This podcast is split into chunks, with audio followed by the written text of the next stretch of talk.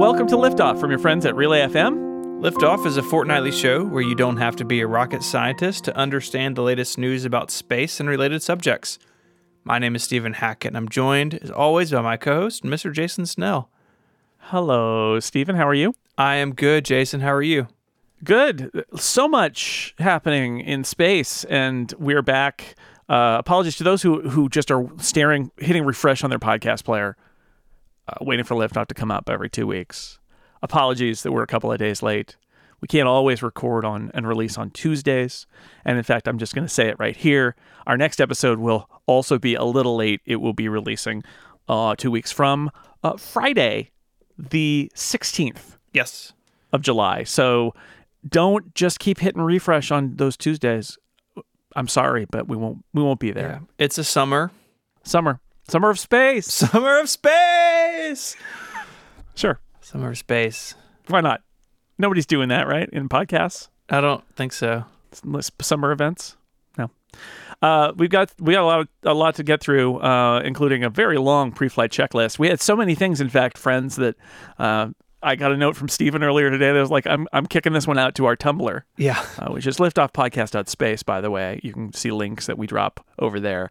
Uh, we had so much, didn't all fit. So, so there's a story about how SpaceX's neighbors are angry at it that's uh, on the Tumblr. So enjoy. That's right. And they're going to uh, maybe do a Starship orbital launch this month. It's true. They might. They're ta- they're, they're talking about it. They want to. So, uh, you know, we'll check back in with SpaceX. But we got lots of other things going on. Why don't I um, Why don't I kick our prefect pre-flight checklist into gear?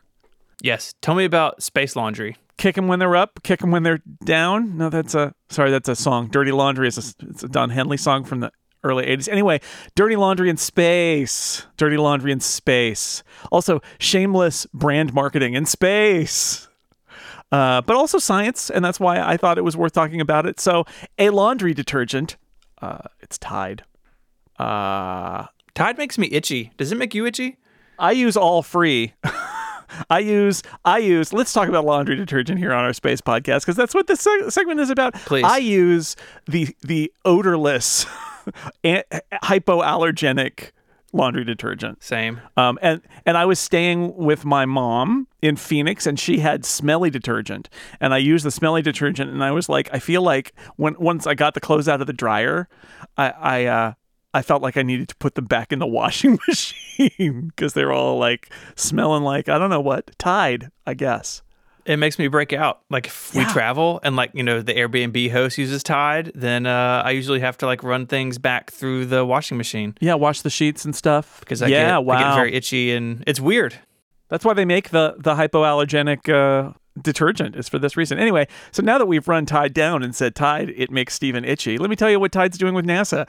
Um, this is a great story. I know that it's shameless marketing, uh, but it, it actually led to some really interesting places. So Tide has a deal with NASA. They're going to build a clothes cleaning system for space. All right, and you're you're saying to yourself, do they not already have this ability? And the answer is no, they don't. Currently, astronauts like put on their clothes, then they take them off, but then they wear them again, and then they take them off, and then they wear. And after they've worn them a few times and they're really dirty and smelly and stained, because there's stuff flying all around in zero G, right? So you got to get lots of stains, right? The things just like blobs are flying at you. Uh, once they're done uh, and they're too dirty, they put them, they bag them up, and presumably they go back on a on one of these cargo returns to Earth. I don't think they eject them to burn up in Earth's atmosphere, but but it 160 pounds of clothing per crew member per year sent to the International Space Station. Wow. And that's a lot. And that costs a lot of money because every pound costs. Yeah. And so, yeah, clothes in space are disposable, people. Gross. and so, uh, this will obviously be a bigger problem on deep space missions because when you're going to Mars or even hanging out on the moon, it's even more trouble or impossible to uh, carry that many sets of shirts with you. Um, obviously, there are some other issues here. Water is limited in space. All of it gets purified back into drinking water. There's a it's a closed system, a closed loop.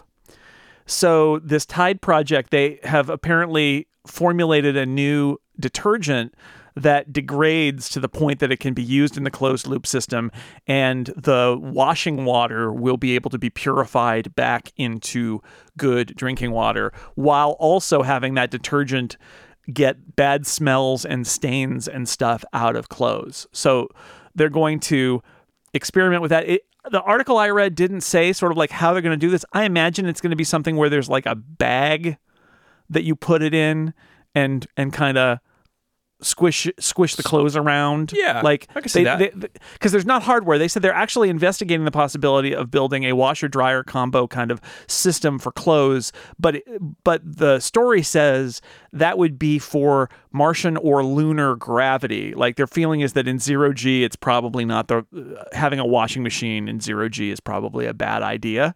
But that they could do it on the moon or Mars. Uh, but so I don't know the details of how they're going to do this on the ISS, but um, the idea there is that they will uh, they'll try this with some astronaut clothes. Uh, they're also going to try some off the shelf Tide stuff and do some experiments to see if like things like wipes and pens that are not full on um, d- you know washing machine detergent can help lengthen the life of astronaut clothes. So obviously it's a publicity stunt by Tide, but at the same time, as we as we learned actually during uh, the early space missions, sometimes companies to try this stuff out learn some lessons that they can then apply back to their products, either practically or because they can say, "Whoa, we tested it in space and it's good marketing." Uh, who knows what the what the truth is here? But like the fact is, this is actually an issue because 160 pounds of clothing per crew member per year is that has a real cost. Uh, plus, I, I, think there's also the cost to the astronauts of the fact that they all stink. Let's hear it to clean that laundry in space. Although, think about it: you get you work really hard, you become an astronaut, you get to go to the International Space Station, and then you got to do laundry. Ugh, the worst uh, Skylar in the Relay members Discord found it's a, it's one of those NASA pages like it's for historical purposes. Uh-huh. So I don't know when it was written, but it talks about laundry at the International Space Station, and the picture of the space station is very small. Uh, so it's an older article, but talking about Yeah. how yeah, kind of what your options are, and clearly it's a problem for a long time now. So that yeah, sometimes they apparently shuttle it back to Earth. Sometimes they just eject it. There are these like garbage missions that come back to Earth, but there are also the garbage missions that don't. So uh, who knows where it goes? Uh, although this page also says sometimes they could use it to as as sort of soil to grow plants. Gross. Uh, yeah. Anyway, that's uh, my dirty laundry update, Stephen. Oh, I'm uh, I'm glad we were able to clean that up. Mm. I want to talk about Starliner, our Okay. friend, the Boeing Hey. Starliner. Remember Starliner? What's happening with that? Every time we talk about Starliner, I forget and then I'm shocked that its first demo flight was in December 2019. it was that long ago. But if you'll remember, that didn't go very well. They had a lot of uh, a lot of software issues with the Starliner itself. It wasn't able to get where it needed to go. Uh, NASA and Boeing have been working since then to correct those issues and it looks like they're getting very close. Uh, so the Starliner's second uncrewed demo flight uh, has been fueled, so the capsule's all ready. It's expected to launch July 30th, so just a few weeks away. It'll be mated to its Atlas V rocket before that launch. Uh, it will have a week long mission to the International Space Station, and the goal here is to do all of this correctly without those issues that came up in the first demo flight. And if they're able to meet all those goals, then they'll be able to move forward one step closer to crewed flight. But Boeing is finally getting back up on the horse with commercial crew. Good. At last. At long last. Uh, I do wonder if this had not been a pandemic year, if this would have happened sooner. I, I would have to imagine that slowed some of that collaboration down. But I'm glad they've gotten it over the finish line, and NASA says they're uh, they're very happy with the progress that has been made there. So I'm uh, I'm I'm expecting this to be a a smooth flight for for the Starliner this time. Yeah, I hope so. I sure hope so. It's been a long time coming, but I hope they finally made it work. Yeah, and and it'll bring commercial crew up to its goal of having two providers. You know, Right. right now it's just been SpaceX. It's just going to be an embarrassment of riches, but that's uh, that's okay. It's good. That's what we want. That way, if there's a problem with either one, you got the other one, which is sort of where we where we've been up to now. So Yeah. that's good. I, let me give you a another space provider update. It's uh it's Virgin Orbit. which we Oh. don't talk a lot about. But this is the system where a 747 flies out into the ocean and then launches a rocket into space by dropping it off of its wing.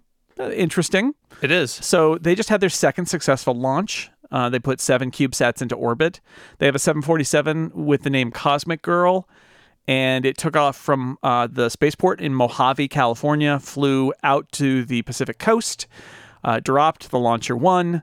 It fired off the first stage, oriented itself for space, uh, headed out, you know, dropped the first stage, went to the second stage, got to orbit, launched the satellites. Great. So that's two successful launches for Virgin Orbit. The question is sort of now what? Because space launch has become a very competitive business.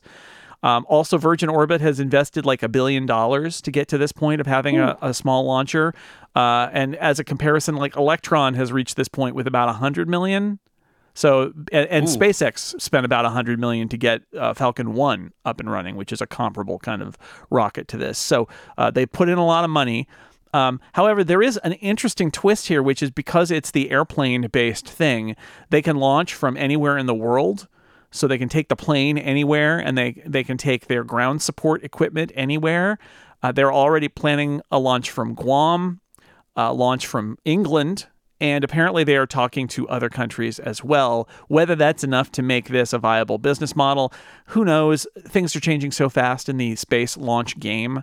I guess we'll see. But this uh, is, uh, you know, an interesting kind of. Uh, it's a victory for Virgin Orbit because they've really made these two launches now, and it and it really says that they've got a viable launcher, and it doesn't look like uh, the launches from the ground. The idea here, by the way, is just why do you fly it up on a plane? Is like, well, the higher you fly the plane, the thinner. The, not only is it shorter to get to space, but it's thinner the air. So you, the uh, the uh, uh, amount of fuel that you need to get into orbit is less, and and so it can be more economical that way. So we'll see what happens with Virgin Orbit, but they are they are kind of up and running now with their launch program.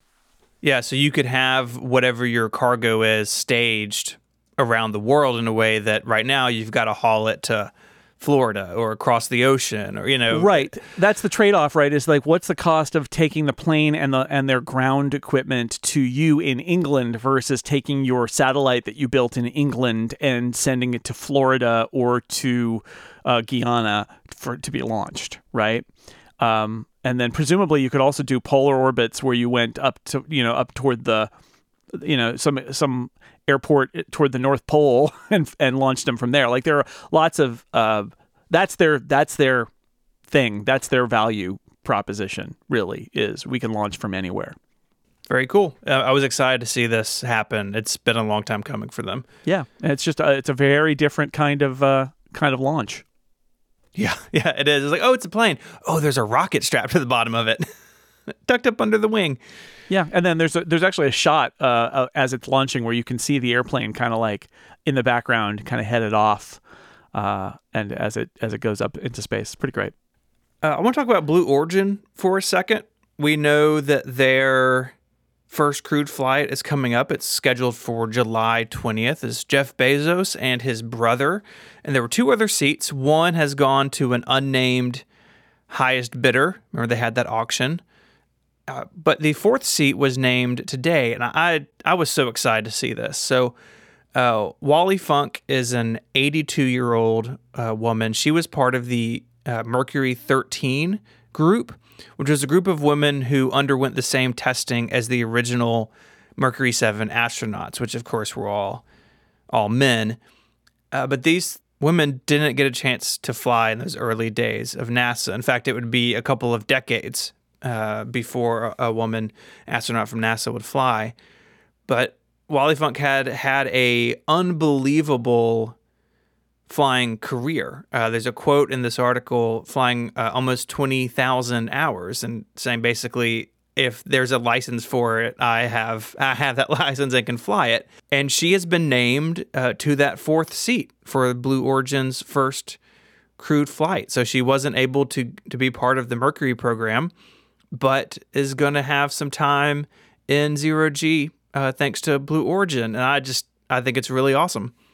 Yeah, I think this also shows Jeff Bezos' awareness of space history. You know, the importance of symbolism in something like this to give her the ability to to go into space.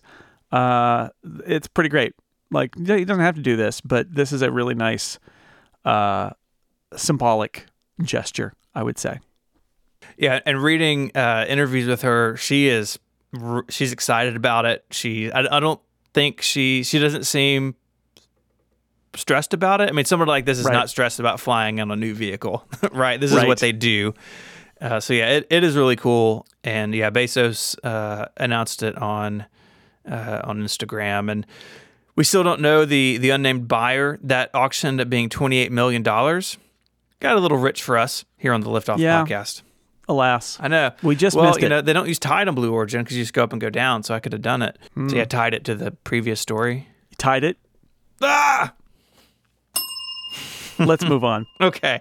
Tell me about hungry black holes. Mm, they're they're more exciting than hungry hungry hippos. They are bigger. So this is a gravitational wave astronomy update, and the whole life of liftoff we've been talking about that LIGO and Virgo, the gravitational wave observatories, have ushered in this brand new era of astronomy where you use gravitational waves, the disturbances in space-time, to detect gravitational events in the universe. And they have spotted a whole bunch of interesting things, even in these early days: black holes merging, neutron stars merging. But they recently spotted something that they'd never seen before, and it happened twice. It's the combo platter. Uh, it's a black hole and a neutron star merging, which you know they've been talking about this for a long time. But the whole point here is that we've never seen it. We've never had evidence of it actually happening. And now they spotted it. The first one they spotted is a black hole with about nine times the mass of the sun, mass of the sun, nine solar masses, and a, a neutron star with about one and a half solar masses. Uh, and then 10 days later, they saw another pair of the same black hole plus neutron star in a different part of the universe, a little bit lighter, less mass than the uh, the first pair, but pretty close. Um, so again, confirming things that have been long theorized, but nothing that we actually had seen before. And the value of this is one, it informs us about what kind of binary star systems might exist all around the universe. It raises questions about why we haven't seen any of these mergers in our own galaxy. And the more of these we see, the more we can generalize about these events and when they occur. So having seen two of them is great. It'll be even better when we see 10 and 20 and 50 and 100 because it gets us a much better idea of the population of these objects and uh, how these events how frequently these events happen and what their masses are and all of those things. So it's a great first step. It's always good for science when you see something that has been predicted for a long time, but you've never actually had evidence for it happening. And LIGO and Virgo have really paid off in terms of providing the receipts for this stuff. 100%. I remember when we first talked about it, it was still it was before the time that some of those results had come out and we're talking about like what it Yeah, it was a wild, wild idea. What if we dig some tunnels with some beams and we think, see, wait and see if the universe wiggles? It's like, really? And it totally works. yeah, turns out it wiggles more than we thought. yeah, exactly. All right, so we got a, a couple of uh, topics today, but do you want to tell people about our, our friends over at Clockwise? Yeah, just a really quick break to tell you about another show here at Relay FM. It's Clockwise. Dan Moren and I uh, invented this show. I left a few years ago, but it is still powering on, and I really love the format of it. So it's Dan Moren and Mikah Sargent. They bring two guests every week, and uh, they cover four technology topics in 30 minutes. It's a really nice, short, fast paced podcast where you get some quick hits about four topics of interest in the technology world from a diverse pool of tech professionals. Uh, again, two new guests every week. So check it out. It's fun. It's not going to take two hours of your, time every week to listen to. It is always 30 minutes or less. Uh, go to relay.fm slash clockwise or just search for clockwise wherever you get your podcasts. And uh, yeah, tell them I sent you. Uh, you they won't hear you because you'll be talking into your podcast app, and it doesn't work that way. But tell them I sent you anyway. All right. So we've been talking a lot about the Chinese space program over the last several months with their new rover on Mars and their new space station. What's going on? Um, lots, lots going on. So the first there's the Zhurong uh, rover on the surface of the of uh, Mars. It sent back some amazing video. It did. We we got the public posting of the video downloads from Zhurong uh, over the last couple of weeks. Uh, just like Perseverance, there's some video of entry, descent, and landing, which is very impressive. It's always interesting to see a spaceship uh, come into into an atmosphere and land on a planet, especially an alien planet. Um, there's also some sound from a microphone on the descent, and some sound of the microphone as it as it kind of rolls off its platform that it landed on. And in what I think is a very clever development, and I'm sure there are some good reasons for it, including being able to kind of observe what's happening on the the wheels of the rover.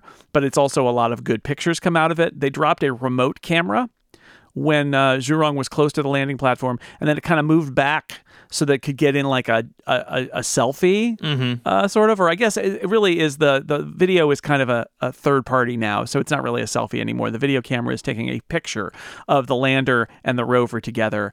Um, and there's also some really great close-up video as the as the treads roll along on the lander, and I think uh, that's really nice from a um, engineering perspective that they get to look at that and see like how the how the treads fare on Martian soil and what that looks like. So it's it's pretty great though to get. We we see a lot of selfies on Mars, um, but this is by dropping this little remote camera, they they get to do some uh, angles that we haven't seen uh, so much because it's from a third party kind of radioing back the picture. It's like a webcam, basically. Yeah, there's one shot in here where the rover is turning all of its wheels, and so all of them face the camera. So I'd imagine it's checking on the wheels, but also just making sure that all the movement is, you know, everything is working as expected.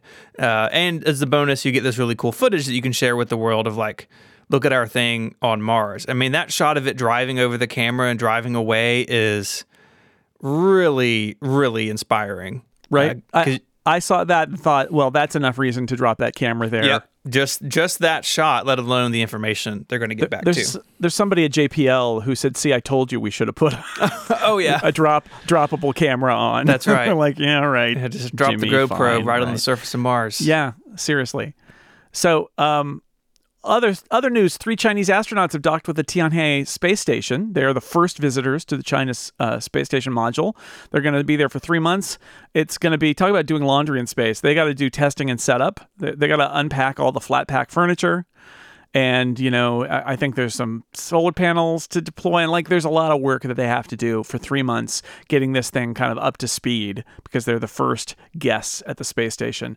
There are going to be eight more launches required to build out the whole thing. Uh, China says that they should be able to do it by the end of 2022. That's pretty fast, um, and uh, and quite a contrast to how long it took to assemble the ISS, which I'll grant you is a more ambitious thing, but still, uh, building a whole space station in a couple of years, um, not bad. Uh, it actually made me wonder what it would cost to build the ISS now or a new version of the ISS now. I assume that launches are way cheaper, especially if you're not uh, building it all around the shuttle program. Right. But you also don't have a space shuttle to kind of build it by being there with its own um, robotic arm and stuff. You would need to instead kind of let the modules uh, get up there and then, like the Chinese are doing, attach uh, the astronauts and have them do some spacewalks and sort of like.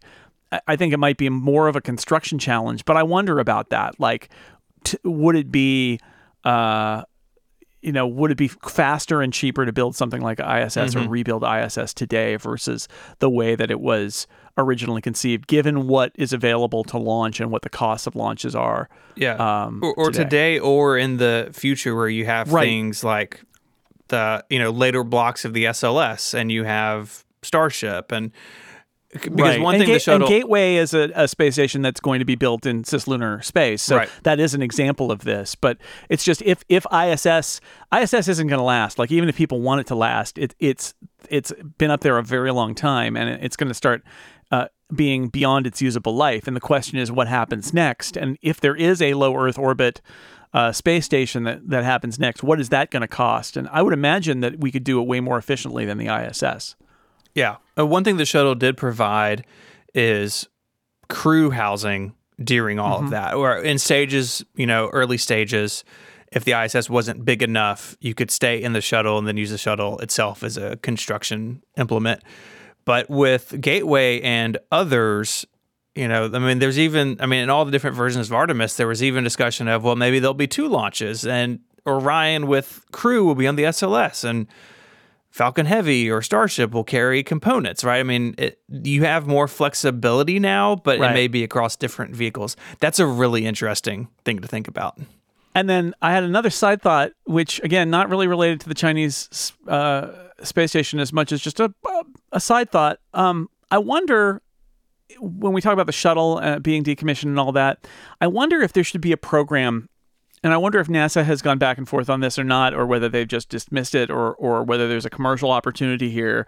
But if we don't have a, a vehicle like the shuttle, and we want to do something that used to require the shuttle, what capability have we lost, and should we be putting some investment in getting that capability back? And I think about mm. something like building things in space and repairing things in space. Uh, like, could should there be a you know like commercial crew and commercial cargo? Should there be like a commercial EVA module, a commercial uh, you know, repair truck kind of thing. Because, like, we talk about uh, Hubble Space Telescope, and you're going to talk in a little bit about the trouble that's going on with the Hubble. Like, there was that last Hubble servicing mission, and Hubble's pretty old again. It may be that that no amount of servicing is going to keep it running, but it may be that it could run for another decade or two if it was serviced. They did the last Hubble servicing mission with the shuttle, and it was very much like this is it because the shuttle's being decommissioned, and we have no other way to service the Hubble. And I think, well well, okay, what what about that though? Could we not make an effort so that we have a way for astronauts, if not robots, if we can't do robot repair, which would be another way to go, can we have astronauts uh, and send them to Hubble or send them to James Webb, which I know is going to be way out there, but like it feels to me like uh, there should be more discussion of that, which is without a space shuttle, how do we let people fix stuff in space? And have we lost capability that we're going to regret? Because you can't, it can't all be robotically repaired, especially the further away from Earth you get because the lag becomes too great, the radio lag. Um, or is there a combination where you send people out, but they've got access to robotic tools, so they're st- sort of staying inside and steering it? uh, I don't know. It's just another thought I had because I, I, I find it, I still find it a little uncomfortable that Hubble can never be repaired again and the James Webb Space Telescope cannot be repaired if something happens to it because we don't seem to have the ability to send astronauts to a, an orbiting place and have them get out and fix things right there because that was sort of a, that was the space shuttle's job. Anyway, one more thing about Chinese space program before we get to Hubble, which is um, there was a press conference with the, the Secretary General of the China National Space Administration. Uh, and, you know, China doesn't talk about this stuff that often, but they listed a bunch of future uh, objectives. And I thought I'd throw them into this segment. Uh, they're planning three new Chang'e missions to the moon, including a sample return and a South Pole mission. Uh, they're, they're working on a near Earth asteroid sample return mission. They're working on a Mars sample return, so it's not just sort of the US and its partners, but China is also working on a Mars sample return mission. They're talking about the end of the decade for that one. And they're talking about doing a Jupiter probe, uh, which would, it sounds like, launch around 2030. And among the proposals for that mission includes a lander that would land on the, the Jovian moon Callisto. So they've got a lot of ambition in their uh, in their space program, and that's sort of what is public right now. Yeah, a lot of ambition, and and so far they're yeah. We've talked about the issues with the Chinese Space Agency a lot. Not to re- recap all of those, but in terms of mission objectives, they seem very capable in terms of of what they want and can do. Yeah, and there's a lot of geopolitics involved here. Um, the role of Russia, who has said that they're working with China on a bunch of things, but they're still working with the U.S. on the ISS, and what's really going on with the Russian space program, which is not very well funded, um, although they are launching uh, a, uh, an ISS module of all things that they've been working on for a very long time. That will be their science module, a Russian-owned science module. Um, but like what their role is uh, and what the competition is, and the fact that there is a law that prevents NASA working with the Chinese government on space um, is interesting and was uh, and Bill Nelson, the administrator of NASA, said that he supported the law, which was kind of interesting. It was not like we'll follow the law, which was I think what I've heard from other previous people at NASA, but but more than that, sort of I support the law, which is uh, interesting. So I don't know, something to keep watching. Chinese ambitions in space are great and growing. Um, let's talk about Hubble. Since I mentioned Hubble, I've teased Hubble for a while. Um, there's there's Hubble but is it in trouble? There, there is Hubble trouble. Oh no. So this started uh, actually a couple of weeks ago. Uh, back on June 13th, the payload computer on the Hubble Space Telescope halted operation. And then the next day, the team went to go restart it and it failed to restart properly. Uh, this means that the Space Telescope is in safe mode. So this payload computer is it is a NASA standard spacecraft computer, an SSC one. It's built back in the 80s. And as you would imagine, everything is fully redundant on this. There's a fully redundant second computer with all of its associated hardware. So if something happens on orbit, it can be switched over to that backup computer. Uh, what's going on here is it seems like one of the computer's memory modules uh, may be the issue. Basically, bad RAM. In that scenario, what the team would do is stay on the primary computer and move to one of the backup memory modules. And so there are two computers, primary and backup, and there are four memory modules. So each computer has a primary and backup memory module. So this at this point on the 13th and the days after that didn't look like it was it was going to need a full boot up of the second computer. Just switch over to the different memory module, and uh, you would be good to go. Uh, what this computer does is basically take the data coming off of the instruments and translates it uh, where it can be sent back to Earth. It also is responsible for uh, receiving instructions from Earth. So it's the communication link. Basically, it's the brain of the of the space telescope. Unfortunately, switching to that backup memory module didn't fix the issue. Uh, that was attempted on the 16th, but that actually failed to complete. Uh, and it seems like there may be something more central going on. It would be unlikely that both the primary and backup memory module would would have failed uh, at, you know, effectively at the at the same time. Mm. And so on the around the 23rd or so, so about a week ago, the team went to go turn on the backup computer actually for the first time ever in space. Hubble has has since its launch run on that first payload computer. But that the backup computer showed the same issues, display the same issues, where it could not talk, read, or write from its own two memory modules. And so that gives the team reason to look at other components. Having all of these fail in the same way would be highly, highly unusual. And right. so looking at things like uh, the power supply into the computers, looking at the uh, command unit science data formatter, which is a component of the Space Telescope that sits basically in between the instruments and the computer. And if that thing is freaking out or causing errors or giving bad data to the computers, maybe they're in some sort of state that they can't do what they're supposed to do. So this is ongoing as of this recording. Hopefully, whatever it is can be found and addressed from the ground. There's a lot of redundancy built into these systems. But definitely, I think a good reminder that the Hubble is not new. It's got some uh, some real real age on it. I, I was really concerned about this, but I saw a tweet from John Grunsfeld, who is a former astronaut and was the lead for science at NASA as an associate administrator. And his tweet is The team working on Hubble recovery are masters of engineering and very cautious.